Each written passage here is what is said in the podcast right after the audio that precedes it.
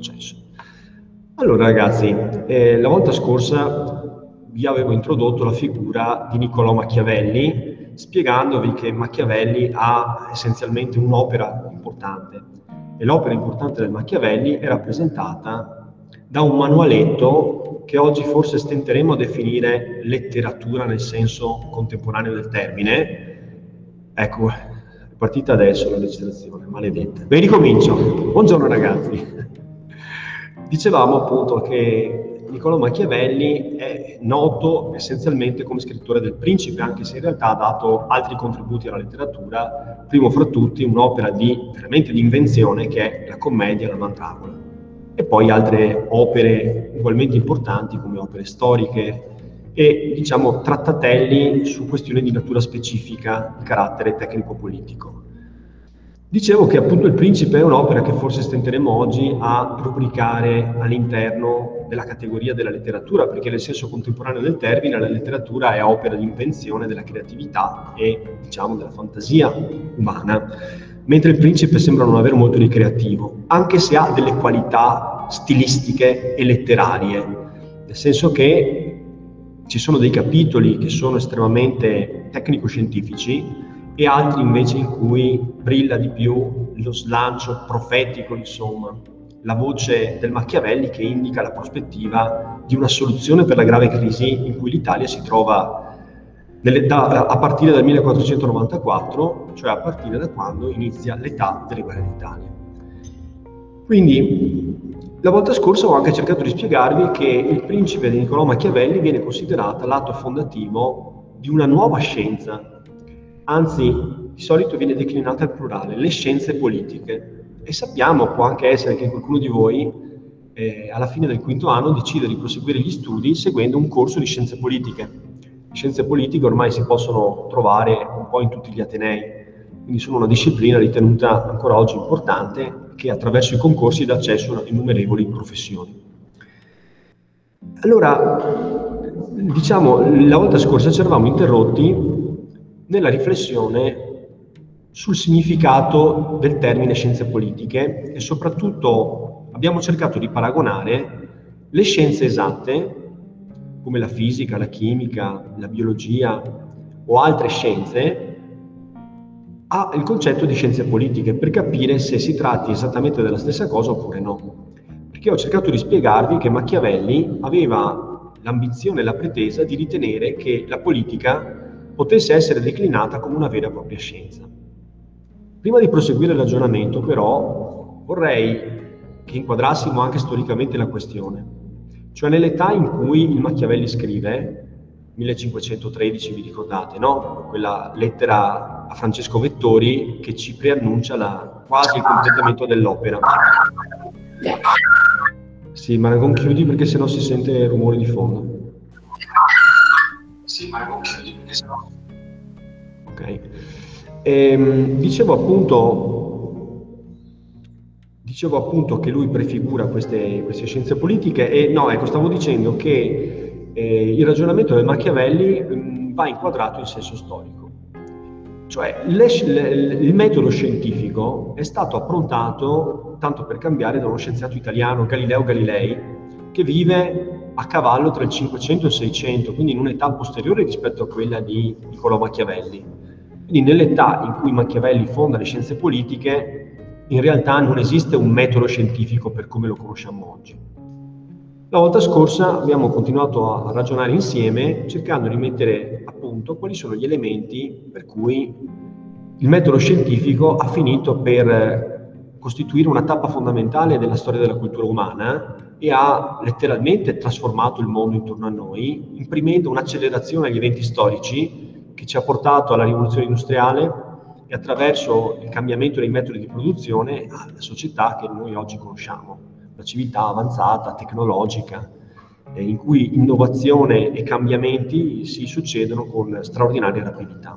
E le scoperte vengono, per così dire, pianificate, programmate da gruppi di lavoro ormai eh, collegati a livello globale attraverso la rete.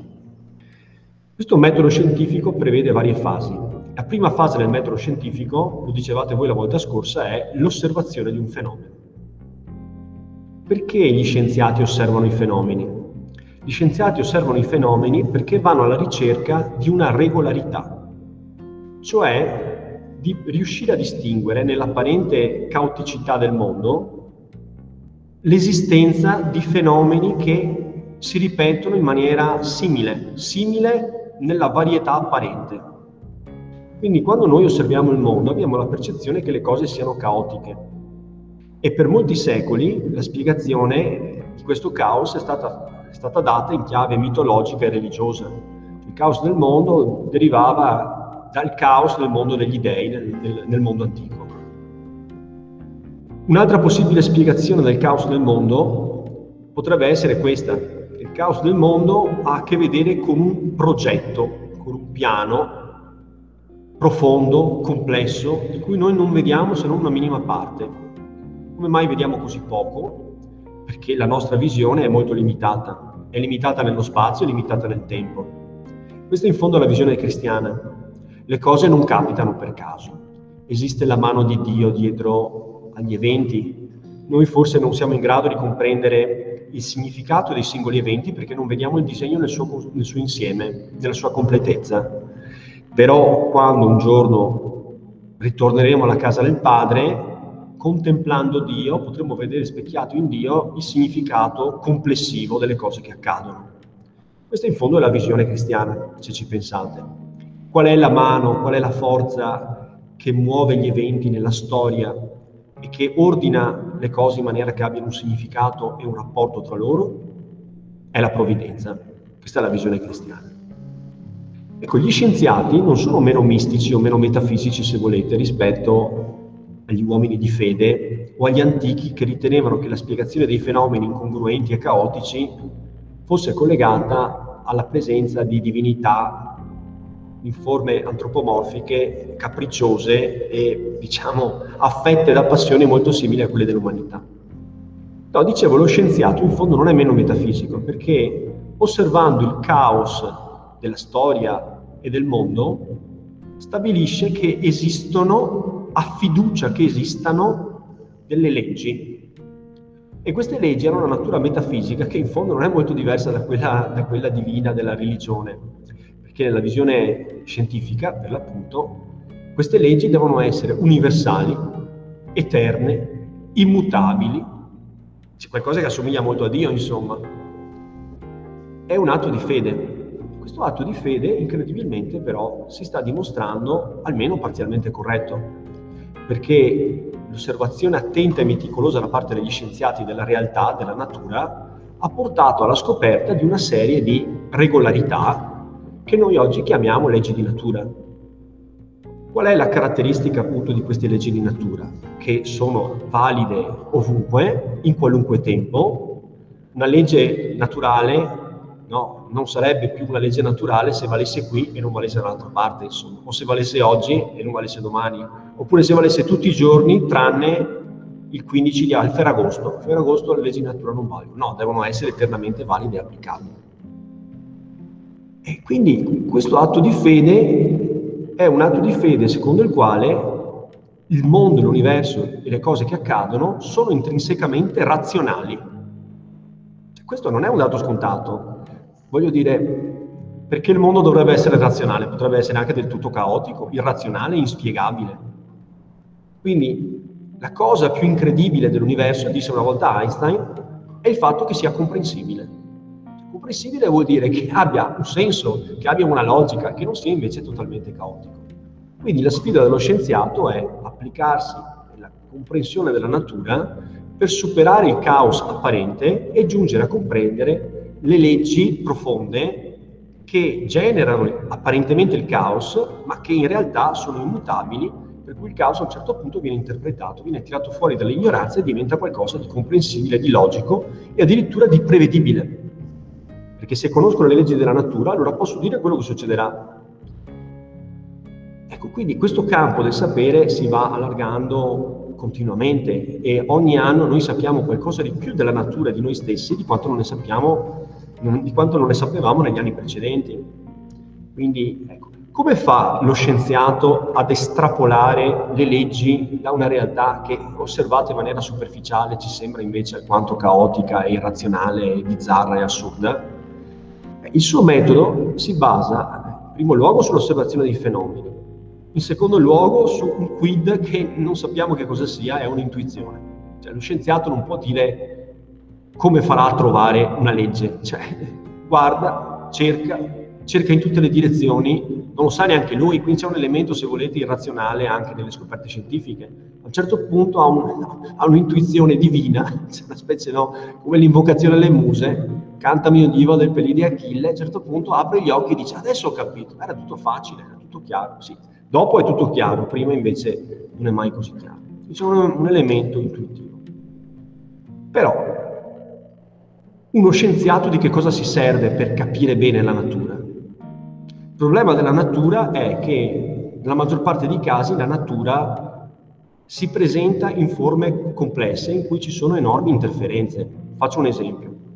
Se devo studiare, ad esempio, la caduta dei gravi, come cadono gli, oggetti pesanti, chiaramente posso far cadere molti oggetti, ma ci sono tantissimi elementi che possono interferire.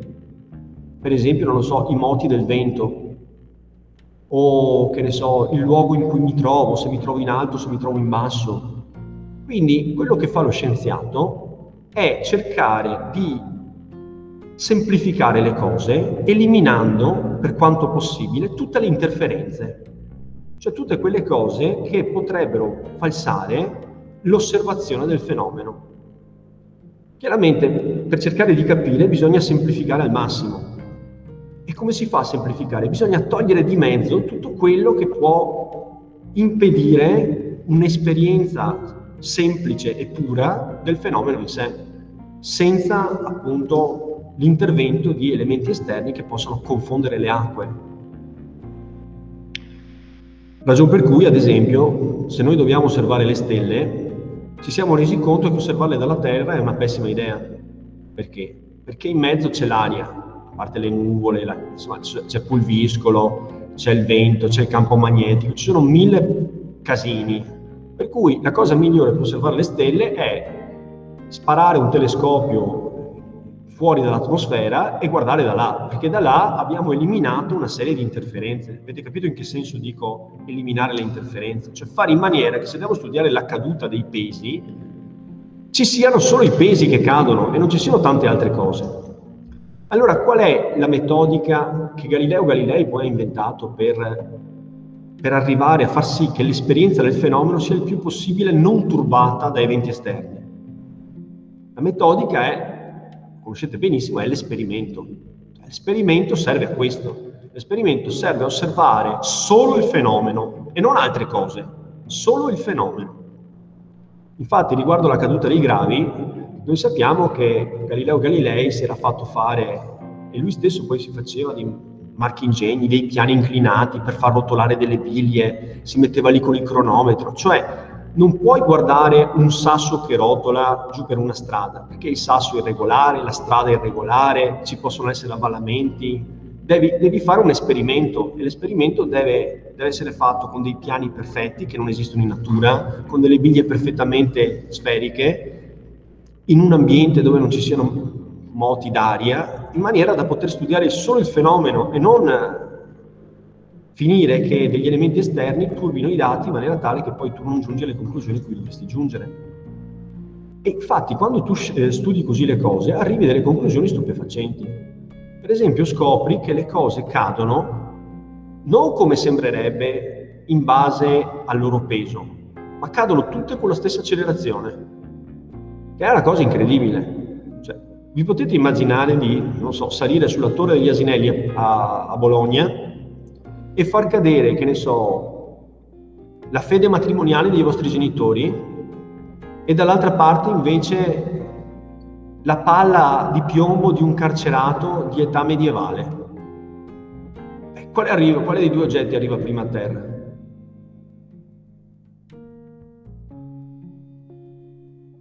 Eh, fermo restando che i vostri genitori si fanno tutte le scale a, pre- a, precipizio per andare a recuperare la fede, va bene, quello era un giochino innocente che avete fatto per movimentare la giornata, e va bene. Ma qual è l'oggetto che ragionevolmente dovrà cadere prima a terra? Uno immaginerebbe, no? La eh, palla la, pesante. Peso di piombo.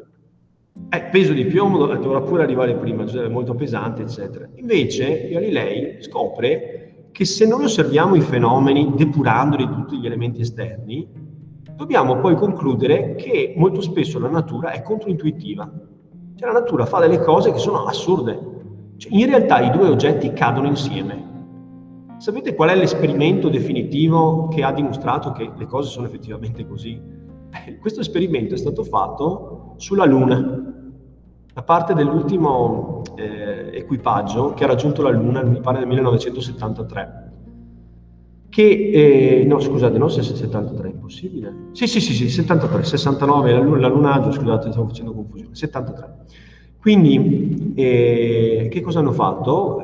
Ovviamente era già noto questa verità scientifica che forza la nostra esperienza, noi siamo abituati a vedere che gli oggetti pesanti cadono prima degli oggetti leggeri hanno fatto cadere una piuma e un martello sulla Luna, facendoli partire da una posizione elevata li hanno fatti cadere allo stesso momento.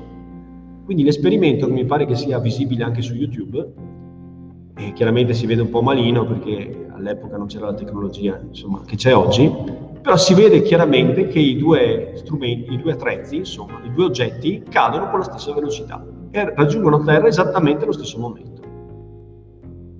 Quindi l'esperimento è un momento molto importante, molto importante, perché senza l'esperimento noi giudicheremo i fenomeni della natura immersi nella complessità e nella rete di relazioni che intessono con il resto della natura e questo ci impedirebbe di comprenderli fino in fondo.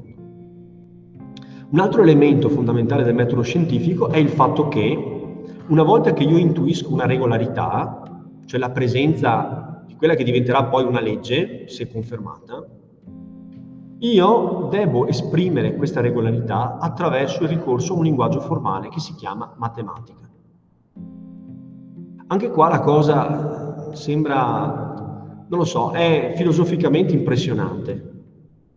Cioè qualcuno di voi dovrebbe, per cortesia, spiegarmi per quale ragione le cose nell'universo dovrebbero accadere secondo delle regole che obbediscono a quel linguaggio formale che si chiama matematica. Non ha alcun senso. È come se noi vedessimo delle ombre e dietro alle ombre ci fosse una struttura reale. Questa struttura reale fosse fatta di numeri, di segni matematici e di equazioni e di disequazioni, le quali descrivono esattamente il comportamento della natura. Ora a voi questo sembrerà più che naturale sia applicato agli oggetti inanimati. Ma la verità è che le regole della matematica presiedono il funzionamento di tutto, anche degli organismi viventi. Per esempio, in che maniera noi estraiamo lo zucchero dopo aver mangiato una merendina? La modalità con cui il nostro corpo riesce a digerire il cibo viene espressa da formule matematiche, sono le formule della chimica, le quali ci dicono esattamente in base a quali procedimenti dentro di noi degli oggetti del mondo vengono sintetizzati e diventano nutrimento per le cellule. Il cuore, ad esempio, non batte a caso, ma batte secondo delle regole matematiche che sono molto precise, sono state descritte e affondano le proprie radici nella fisica. Sono le regole dell'elettromagnetismo. Il nostro cuore, in fondo, è un muscolo che pulsa per ragioni eh, elettrochimiche e quindi un po' la chimica e un po' la fisica spiegano perfettamente il funzionamento anche del nostro cuore.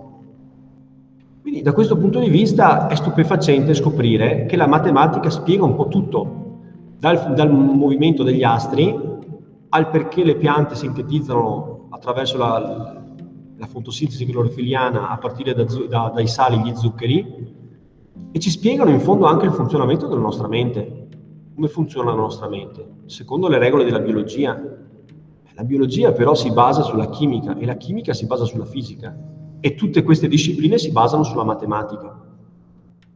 Quindi, quando lo scienziato fa il suo lavoro, non lo ha fatto bene se le sue intu- intuizioni non vengono tradotte in linguaggio matematico. Il linguaggio matematico però è un linguaggio, lo capite, de- deterministico. Cioè quando io scrivo un'equazione, al cambiare delle variabili il risultato è determinato. Non è che sia, non so, ipotetico, caotico, probabile, no, no, è determinato insomma. Infatti, se io metto il cloruro di sodio dentro l'acqua, non è che può venire fuori soluzione salina oppure no, viene fuori assolutamente, non c'è dubbio riguardo a questo. Quindi lo scienziato usa la matematica per fare delle predizioni, era quello che dicevamo la volta scorsa.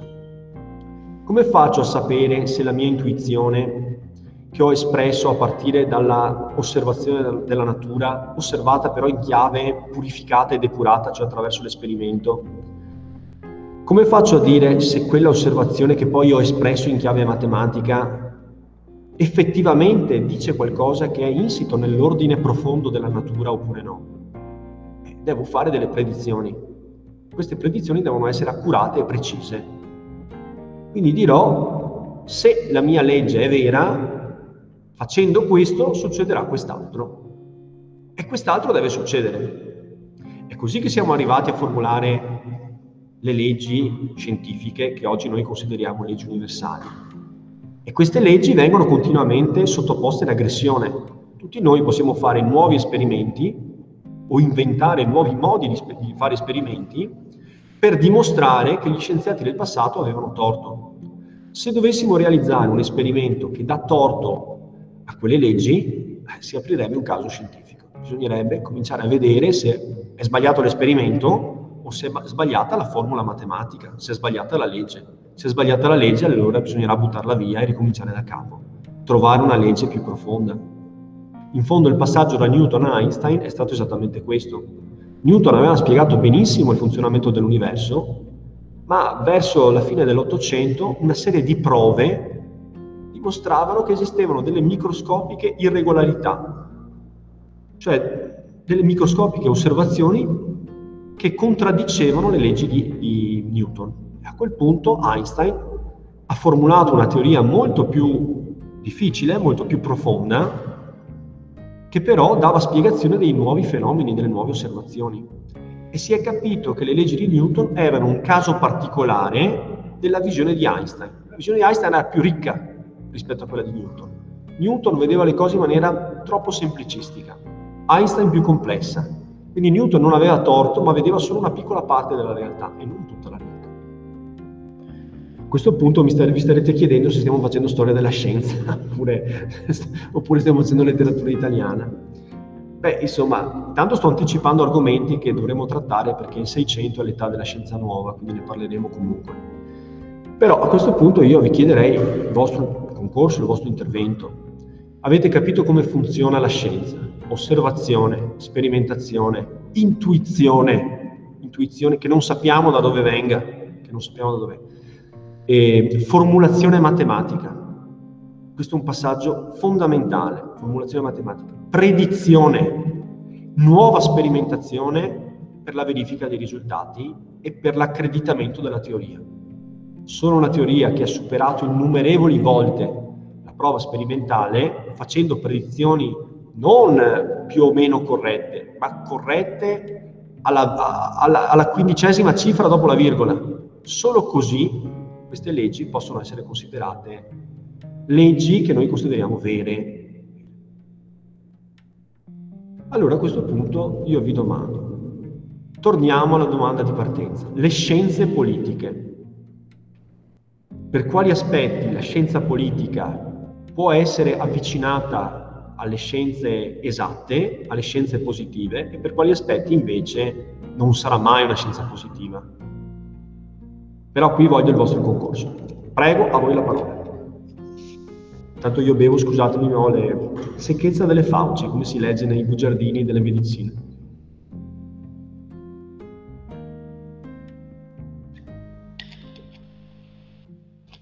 Secondo me perché sì. non c'è una, una, elaborazione matematica nelle Bene. politiche. Bene, allora, qui c'è il problema, l'abbiamo preso un po' da più avanti, quindi De Carlo dice non c'è formulazione matematica. Però De Carlo adesso avrei preferito iniziare da un'altra parte, ma visto che tiri fuori questo discorso, mi tocca riprendere la parola per guidarvi in questa riflessione. La riflessione, vi dico già subito, sulla quale io non ho risposte da dare, per cui io la metto lì come, come spunto di approfondimento. Ma perché le scienze politiche non possono avere una formulazione matematica? In fondo noi abbiamo detto che la matematica presiede al funzionamento di tutto. Prima abbiamo fatto degli esempi molto concreti, insomma. Ho detto che il funzionamento del cuore, il funzionamento del pancreas, il funzionamento della circolazione venosa sono tutti riconducibili a leggi matematiche. Perché non dovrebbe essere così anche per la politica?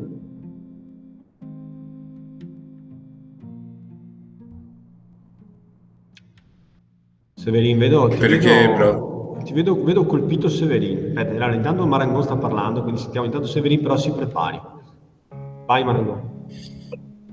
Um, penso che la, cioè, le risposte che si possono trovare a una domanda di, di tipo uh, politico-sociale um, siano, ab- abbiano in- intanto due tipi di risposte, quella individuale e quella di massa, sì. che hanno dei parametri di...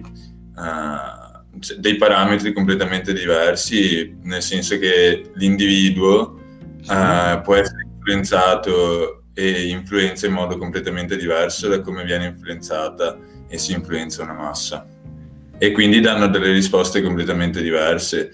In questo modo, eh, alla fine, come da quello che ho capito nella scienza biologiche, matematiche, le, si cerca di riassumere tutto in un'unica uh, equazione che, cioè, che spieghi il tutto. Invece, nel, nella scienza politica non si riesce a trovare questo qualcosa che eh, prendere l'insieme di tutto perché intanto c'è per esempio questa divisione come molte altre. Va bene, allora Marangon sottolinea come eh, nelle scienze politiche si ha a che fare sia con i singoli individui che possono avere dei comportamenti che magari potranno essere spiegati dalla psicologia individuale, ma poi quando gli individui sono inseriti all'interno di una massa o di un gruppo di persone c'è anche un'interazione tra individui questo punto io però cerco di obiettare perché mi piace fare l'avvocato del diavolo e direi d'accordo, però non è che nella scienza sia diverso. Se tu prendi per esempio un atomo, capito? È facile farlo funzionare o capirne il comportamento quando quell'atomo è aggregato insieme ad altri atomi, è chiaro che la situazione si fa molto più complessa, ma non è che sia impossibile arrivare ad averne ragione problema è che è più complessa perché ci sono più dati, più variabili, ma il punto è, noi, noi stiamo facendo un esercizio di carattere filosofico, cioè è filosoficamente impossibile perché interviene un mutamento di natura qualitativa oppure è soltanto molto complesso. Fa, faccio un altro esempio per chiarire la situazione. Pensiamo per esempio alla meteorologia. Voi ci credete quando vi dicono che domani pioverà o domani farà bel tempo, domani ci sarà 27 gradi. Siete eh, sicuri? completamente. Ecco, Maietti dice non sai come... E perché non ci credi? Eh, perché è una... è una previsione, non è una cosa certa.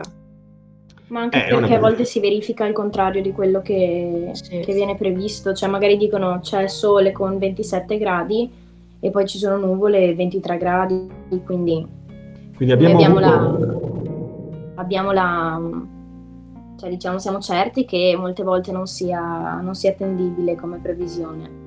Quindi noi abbiamo l'esperienza che molto spesso le previsioni del tempo non sono così precise e accurate come dovrebbe essere una, una scienza perfetta, una scienza esatta. Ciò nonostante quando devono per esempio lanciare un satellite in orbita geostazionaria riescono a collocarlo precisamente dove vogliono. Come mai secondo voi eh, quando si parla di clima o di tempo meteorologico non siamo in grado di essere così precisi e accurati come la scienza invece ci è abituati. Non lo so, per esempio prendiamo quei dispositivi che abbiamo tutti in mano ogni giorno, cioè gli, i cellulari. Avete idea di che complessità architettonica hanno all'interno, ingegneristica?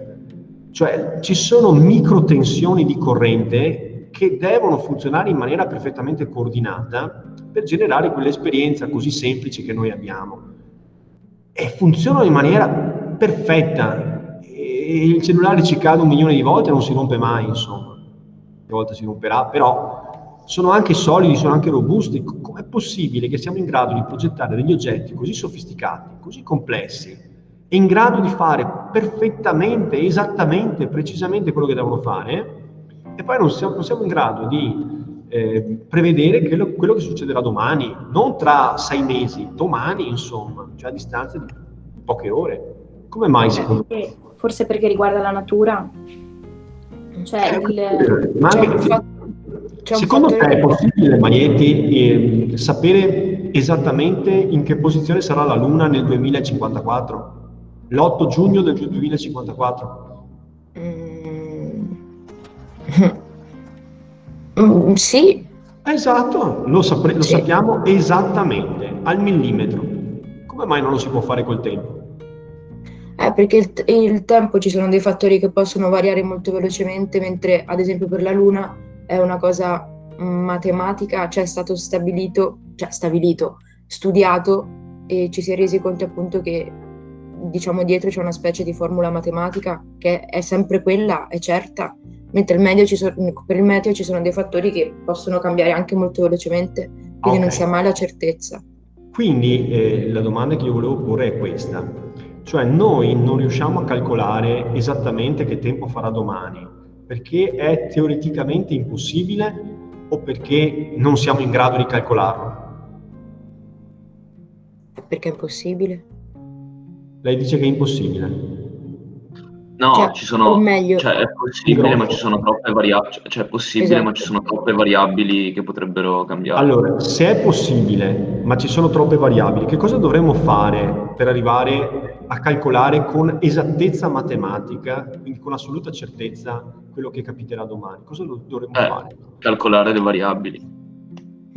Quindi dovremmo avere dei sensori sparsi in tutto il mondo, giusto perché il clima è anche un sistema integrato, e dovremo quindi, siccome noi sappiamo come si comportano, che ne so, le particelle, gli atomi, eccetera, se noi conoscessimo temperatura, velocità, posizione di ogni singola particella che è presente nell'atmosfera e avessimo anche un supercomputer che avesse una capacità di calcolo enorme, gigantesca, che potesse calcolare, data la posizione iniziale, la velocità, la direzione, eccetera, eccetera, potesse calcolare il, lo sviluppo, il movimento della particella negli istanti successivi del tempo, a quel punto noi avremo il calcolo esatto della situazione.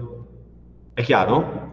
Non è che sia impossibile, è solo che non abbiamo abbastanza forza di capacità di calcolo, né abbiamo abbastanza sensori per poter rilevare tutti i dati, tutte le informazioni di cui abbiamo bisogno. Se li avessimo, invece, saremmo in grado di dire precisamente e siccome noi non siamo in grado di fare questo, abbiamo elaborato delle teorie che sono teorie che non esprimono delle vere leggi matema- non matematiche, volevo dire, volevo dire delle leggi naturali, ma che valutano nell'insieme la posizione delle diverse, che ne so, per esempio, masse di fronti nuvolosi.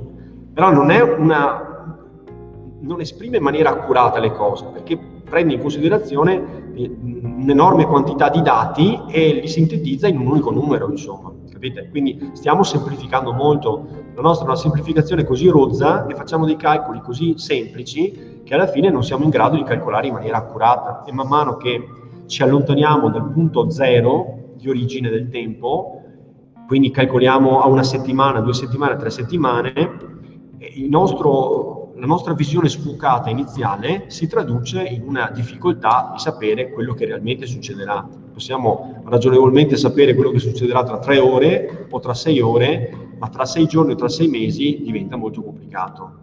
Va bene? Perché una piccola variazione iniziale andrà ingigantendosi e diventerà un enorme errore finale. Ma questo dipende dalla sfocatura, cioè dal fatto che non abbiamo dati e non calcoliamo abbastanza velocemente. Ok? Avete capito? Allora, questa, questa riflessione che io ho fatto, l'ho fatta per cercare di vedere se possiamo applicarla alle scienze politiche. Secondo voi è possibile dire la stessa cosa per le scienze politiche? Cioè, le scienze politiche sembrerebbero essere qualcosa di simile perché, come diceva il vostro compagno, non è soltanto questione di singoli individui, ma sono anche le masse, i popoli, quindi le collettività. Le collettività in fondo sono un fattore così variabile che si possono ingenerare degli errori enormi, perché non siamo in grado di calcolare esattamente. Quindi vi pare che sia simile questa cosa? Cioè, le scienze politiche non possono essere esatte perché non sappiamo esattamente i dati e che perché non abbiamo abbastanza potenza di calcolo, non riusciamo a calcolarli abbastanza velocemente? Oppure c'è qualcosa ancora di diverso nelle scienze politiche? Beh, prof. Sì? Eh, seguendo il suo ragionamento, mi verrebbe da pensare che nel momento in cui l'uomo riesce a conoscere me- l'uomo stesso, eh, in, riuscendolo a prevedere in qualsiasi suo movimento, che potrebbe essere quando riescono a fare per esempio un robot che è perfettamente umano, sì. quindi conoscono tutti i comportamenti dell'uomo e riescono a inglobare una quantità, una mole di dati in modo tanto veloce da prevedere tutti i comportamenti di tutti e metterli assieme, in quel momento potrebbe diventare quasi scientifica. Potrebbe diventare quasi scientifica. Potrebbe dire, certo, è chiaro, perché se noi riusciamo, riuscissimo ad emulare la mente umana, significherebbe che saremmo in grado di fare qualcosa che funziona come un uomo. Quindi per fare una cosa che funziona come un uomo vuol dire che tu hai capito perfettamente tutto il funzionamento della mente umana e a quel punto, estendendo e moltiplicando l'interazione tra un uomo emulato e tanti altri uomini emulati, si arriverebbe a una conoscenza precisa e esatta di quello che può accadere. Questo però presupporrebbe che ciascuno di noi non fosse libero, giusto? Ma voi avete la percezione di essere liberi o di essere determinati? Voi? Noi? Sì, voi come individui. Liberi? Libero. Avete la percezione di essere liberi, non di essere determinati. Però contemporaneamente va detto che le parti del vostro corpo, cioè le parti di cui siete composti, sono libere o sono determinate? Determinate. Sono determinate. Le unghie possono non crescere? No. No. Eh, il cuore può non battere? Eh, certo, può non battere se c'è un malfunzionamento, ma per il resto, se funziona bene, batterà. Batterà perché è fatto per battere. Giusto? Mm-hmm. E quindi a questo punto la nostra libertà dove risiederebbe? Nella nostra, nella mente. Nella nostra mente siamo liberi, ma la nostra mente di che cosa è fatta? Di idee. Un insieme, un insieme di influenze. Ma inizia un cranio spaccato ogni tanto. Non è, non è, proprio una cosa che si vede tutti i giorni effettivamente. Andando in macelleria magari un cranio bovino può capitare di averlo visto. cioè una, una, se, eh, vi piace mangiare cervella fritte? No è vostro, la vostra pietanza preferita? Sembra che sia molto buono. Io non ho mai avuto il coraggio di mangiarlo, sinceramente mi fa, mi fa impressione. Lo mangia? Eh, vedi, un buon gustaio. E cosa dice? Buono? Boh, sì, gli piace. Lo mangia anche colazione. Eh beh.